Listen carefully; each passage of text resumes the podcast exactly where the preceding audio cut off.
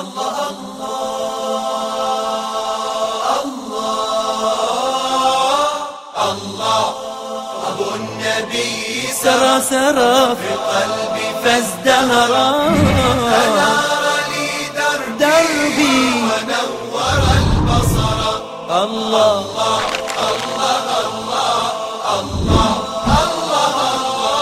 الله الله الله الرحمن الرحيم الحمد لله رب العالمين والصلاة والسلام على رسول الله صلى الله عليه وآله وسلم سبحانك اللهم لا علم لنا إلا ما علمتنا إنك أنت العليم الحكيم رب اشرح لي صدري ويسر لي امري واحلل عقدة من لساني يفقه قولي. اعوذ بالله السميع العليم من الشيطان الرجيم من همزه ونفخه ونفثه. Katika sehemu yetu ya 106 au kipindi cha 106 tulikuwa tukizungumzia namna masahaba walivyojitoa muhanga kwa ajili ya Uislamu, na tukaishia sehemu ambayo Abu Jahali alitangaza ufedhuli wake, alitangaza ukafiri wake, na wakati mwingine wapo watu miongoni mwetu. Anaweza akamwambia mtu ama anaweza akamwambia mfanyakazi wake hapa ndani hapaswaliwi, lazima tufanye kazi. Nikimkuta mtu anaswali humu ndani, ndiyo na kazi yake imekwisha. Wapo mabosi wa namna hiyo na wapo watu wa namna hiyo. Sasa mimi namshauri Mwislamu yoyote atakayekatazwa kuswali pale ofisini, atafute pahala pengine aende akaswali, lakini arudie kufanya kazi yake. Lakini hata akiona tena hata kufanya hiyo kazi anasumbuliwa kwa sababu anaswali, watu wa namna hii usipate tabu. Nyanyua mikono, sema ya Rabbi, kuna mtu kiburi, jeuri ananikataza na ananifanyia jeuri nsiswali. Ya Rabbi, wewe ndio uliyemuumba huyu na mimi nasali kwa ajili yako wewe, naomba ya Rabbi ushughulike naye huyu. Mungu atashughulika naye, sababu mtu ambaye anayekuwa kiburi katika ibada ya Mwenyezi Mungu mkabidhi kwa Mwenyezi Mungu, sigombane naye. Sasa Abu Jahal akasema, la in raaituhu, ikiwa nitamuona Muhammad, la ataanna ala rakbatihi, nitakanyaga shingo lake, wala afiranna wajha, na nitausugua uso wake. Faata Rasulallah, siku moja akamkuta Mtume wahuwa yusalli, Mtume anasali sasa alikuwa amefanya nini? Zaama liyataa raqabatahu, yeye alikuwa alishadai kwamba atakanyaga shingo lake. Abu Huraira radhiyallahu anhu, rawi alhadithi, anasema fama fajaahum illa wahuwa yankus ala aqibaihi, walipokuja kushtushwa wakamwona yule bana anarudi kwa nyuma, wayattaqi biyadaihi, na anafanya namna hii anarudi kinyume nyume na anafanya namna hii. Faqalu, sasa wale walikuwa wamezunguka pale chini, wale pale nyuma. Sasa mtume alikuwa anaswali kwenye Alkaaba, mtume alikuwa anaswali kwenye Alkaaba, lakini hapa haionyeshi mtume alikuwa anaswali sala ya wakati gani. Lakini Muislam Muislamu ana sala za sunna ambazo anaweza kaziswali wakati wote, saa yote. Kwa mfano, inawezekana ilikuwa ni wakati wa dhuha, inawezekana ilikuwa ni rakaa mbili za udhu inawezekana ilikuwa ni zawal, inawezekana ilikuwa ni tahiyatul masjid. Allahu aalam. Katika hii riwaya haikutajwa ilikuwa ni sala gani. Basi wakamwona Abu Jahal anarudi huku nyuma, wahuwa yattaqi hakadha, anafanya namna hii kama vile kuna kitu ana anakiogopa. Faqalu, wakamwambia ma laka ya abal hakam, una nini wewe abal hakam? Faqala, akawambia inni baini wa bainahu la min narin wa haulan wa ajniha, hakika kati yangu mimi Abulhakam ndio huyo Abu Jahal, na huyu bwana muhammad ambaye nilikuwa nataka kumkanyaga nishawaambia nitamkanyaga na nitasugua uso wake. Kati yangu mimi na yeye la kuna handaki. Wanaran na ninaona kuna moto wa haulan na kuna vitisho vikubwa. Aliona aliona kitu kinamtisha. Yani alipotaka kumsogelea mtume ili aende akamkanyage akakuta kati mtume yuko kama pale naye yupo hapa. Akaona hapa katikati kuna handaki kubwa na unawaka moto na kuna vitisho vinamtisha. Yani ndio maana alikuwa anafanya namna hii. Subhanallah mtume salllahu alaihi wasallam hakunyanyuka pale katika sijida yake. Faqala rasulullah mtume akasema baada amemaliza sijida yake kishatoa salamu akawambia laudana minni kama angelinisogelea lakhtatafathu lmalaika udwan udwan. Malaika wangeweza kumkata kiungo kiungo. Malaika wangeliweza kumkata kiungo kiungo. Ni hadithun sahih. Akhrajahu limam muslim fi sahihi fi kitab lmunafiqin au sifat almu- sifat lmunafiqin wa ahkami. Kwa ina maana mtume salllahu alehi wasallama yeye aliendelea na sala. Na ndio maana ninasema kwa mfano upo katika nyumba ya mtu. Ama upo katika ofisi lakini huswali pale ofisini. Ama huswali popote lakini kuna sehemu fulani labda store au pahala umeweka muda wa swala umefika unaswali ukimaliza kuswali unarudi katika ofisi. Lakini anatokea bosi ama wanatokea watu wengine wanakukera kwamba kwa nini unaonekana unaswali?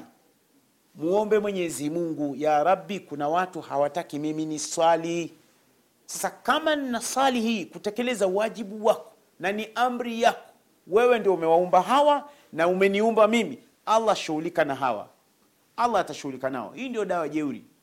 Hakuna muda wa kupiga kelele. Ukipiga kelele unapoteza muda. Adui wa mwenyezi mungu mkabidhi kwa mwenyezi mungu apate kushughulika naye. Sasa katika riwaya nyingine abu jahli anasema raaitu hayatan wa thaabin. Nimeona majoka na majoka kwa sababu haya ni nyoka na thuban ni nyoka lakini alisema thaabin majoka.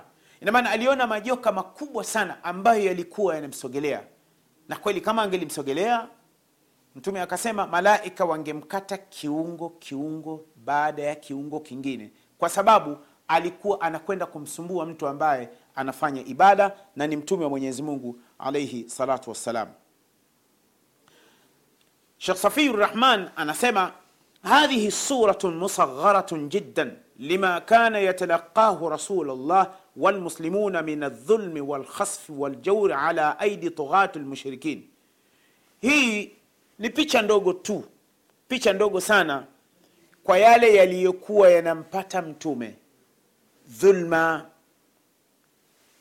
kusumbuliwa kufanyiwa kejeli kupitia mikononi kwa washirikina. Alladhina kanu yazumuna annahum wao walikuwa wanadai hawa washirikina annahum ahlullah kwamba wao ni watu wa mungu wasukanu harami na wao ndio wakazi wa harami yake ya makka. Kwamba walikuwa wanasema bana sisi ni watu wa makka. Sasa kama ni watu wa makka huyu muhammad asituletee usumbufu hapa. Hapa tunataka tupate mafundisho yafuatayo. Shekh safiru rahman akaja akasema wakana min muktadayati hadhihi dhurufu lmutaazima an yakhtara rasulullahi mauqifan haziman. Kutokana na haya yaliyotokea na mazingira yalivyokuwa mtume aliamua kuchagua msimamo wa aina moja. Kwa sababu waislamu ili awaokoe kutokana na yale yaliyokuwa yanawakumba akaona kwamba hapa lazima afanye kiasi awezacho sasa wakad ittakhadha rasulullah khutuwataini hakimatain mtume alichukua hatua mbili. Mafundisho ambayo tunayapata hapa na hasa katika watu wa dawa. Kwanza shekh safir rahman anasema kana lahuma atharuhuma fi tasyiri dawati wa tahqiqu lhadaf kwamba mbinu alizozitumia mtume na njia aliyoitumia mtume wakati ule baada ya kuwa hali ni ngumu pale maka zilikuwa na athari njema katika kulipeleka mbele gurudumu la dawa. Kwanza akaja akasema wahuma ikhtiyaru daru larqam ibn abi larqam almakhzumi markazan lidawa wa maqaran litarbiya mtume alichagua nyumba ya mtu mmoja aliyekuwa anaitwa arqam ambaye naye alisilimu nyumba ya arqam mtoto wa abul arqam kutoka katika tumbo la makhzumi mmoja ya wenyeji na wakazi na wazao wa makka akachagua kwamba hapa ndiyo kituo cha kufundishia dawa na kuenezea dawa na iwe ni sehemu ya taaluma tarbia iwe ni sehemu ya taaluma kwamba shule ya kwanza itakuwa ni hii ya dawa na shule ya kwanza itakayokuwa hii ni kwa ajili ya taaluma mbalimbali. Na darul arqam ilikuwa pale safa. Darul arqam ilikuwa ni safa pahala ambapo hivi sasa ndio iko jirani na safa. Maanake kutoka pale safa kwa faida yako mtazamaji wa africa tv kutoka mlima wa safa na kwenda pale kwenye alkaba ni mita 130 na kutoka marwa kwenda katika lkaba ni mita 300 marwa jabalun saghirun ni mlima mdogo ukilinganisha na safa. Safa ni mkubwa kuliko marwa lakini marwa umeungana na mlima gani? Umeungana na mlima unaitwa Jabal khandama awil akhshabain maka kuna milima miwili inaitwa akhshabaini mtazamaji wa africa tv utakapofika maka simama pale kwao mtume sallallahu alaihi wasallam. Utakaposimama kwao mtume angalia kulia kwako. Kuna mlima unaitwa jabal abi qubais na kushoto kwako kuna mlima unaitwa jabal khandama. Hii ndio inaitwa akhshabain ambapo malaika walikuja kumwomba mtume sallallahu alaihi wasallam baada ya kuona watu wa maka wamekuwa kiburi sana jeuri wanakera wanadhuru watu wanadhalilisha watu kwa makusudi tu. Wameshagundua kwamba huyu ni mtume wa mungu na alama za utume wa mungu zipo. Anayoyasema sio yake ni wahai wa mwenyezi mungu lakini kwa jeuri tu na uadui wa ukafiri malaika wakamkuja kwa mtume akamwambia tunaomba utupe ruhusa tukusanye milima hii. Mlima huu na mlima huu tuje tuwabane hapa tusagesage kabisa. Mtume salllahu alehi wasallam akasema hapana.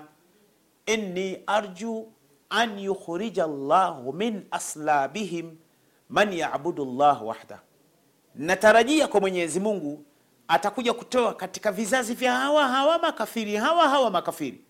Watu ambao watasilimu wataikubali haki na watamwabudu mwenyezi mungu mmoja na watasimamisha haki sasa hii ni milima miwili inaitwa jabal uh, abi qubais na jabal khandama. Hii abi qubais ina jina lingine inaitwa jabalul amin. Nadhani kama ilivyo katika musnad ahmad unaitwa jabalul wakati yalipotokea mafuriko ya mtume nuh alaihi salam. Jabal abi qubais ilifunikwa na maji kwa sababu maji yalijaa dunia nzima na pale Maka pale maji yalijaa, sehemu ile ya haram ikawa imefunikwa yote, ikawa haionekani. Tusimame hapa kwa ajili ya mapumziko. Allah, Allah, Allah, Allah, Allah, Allah,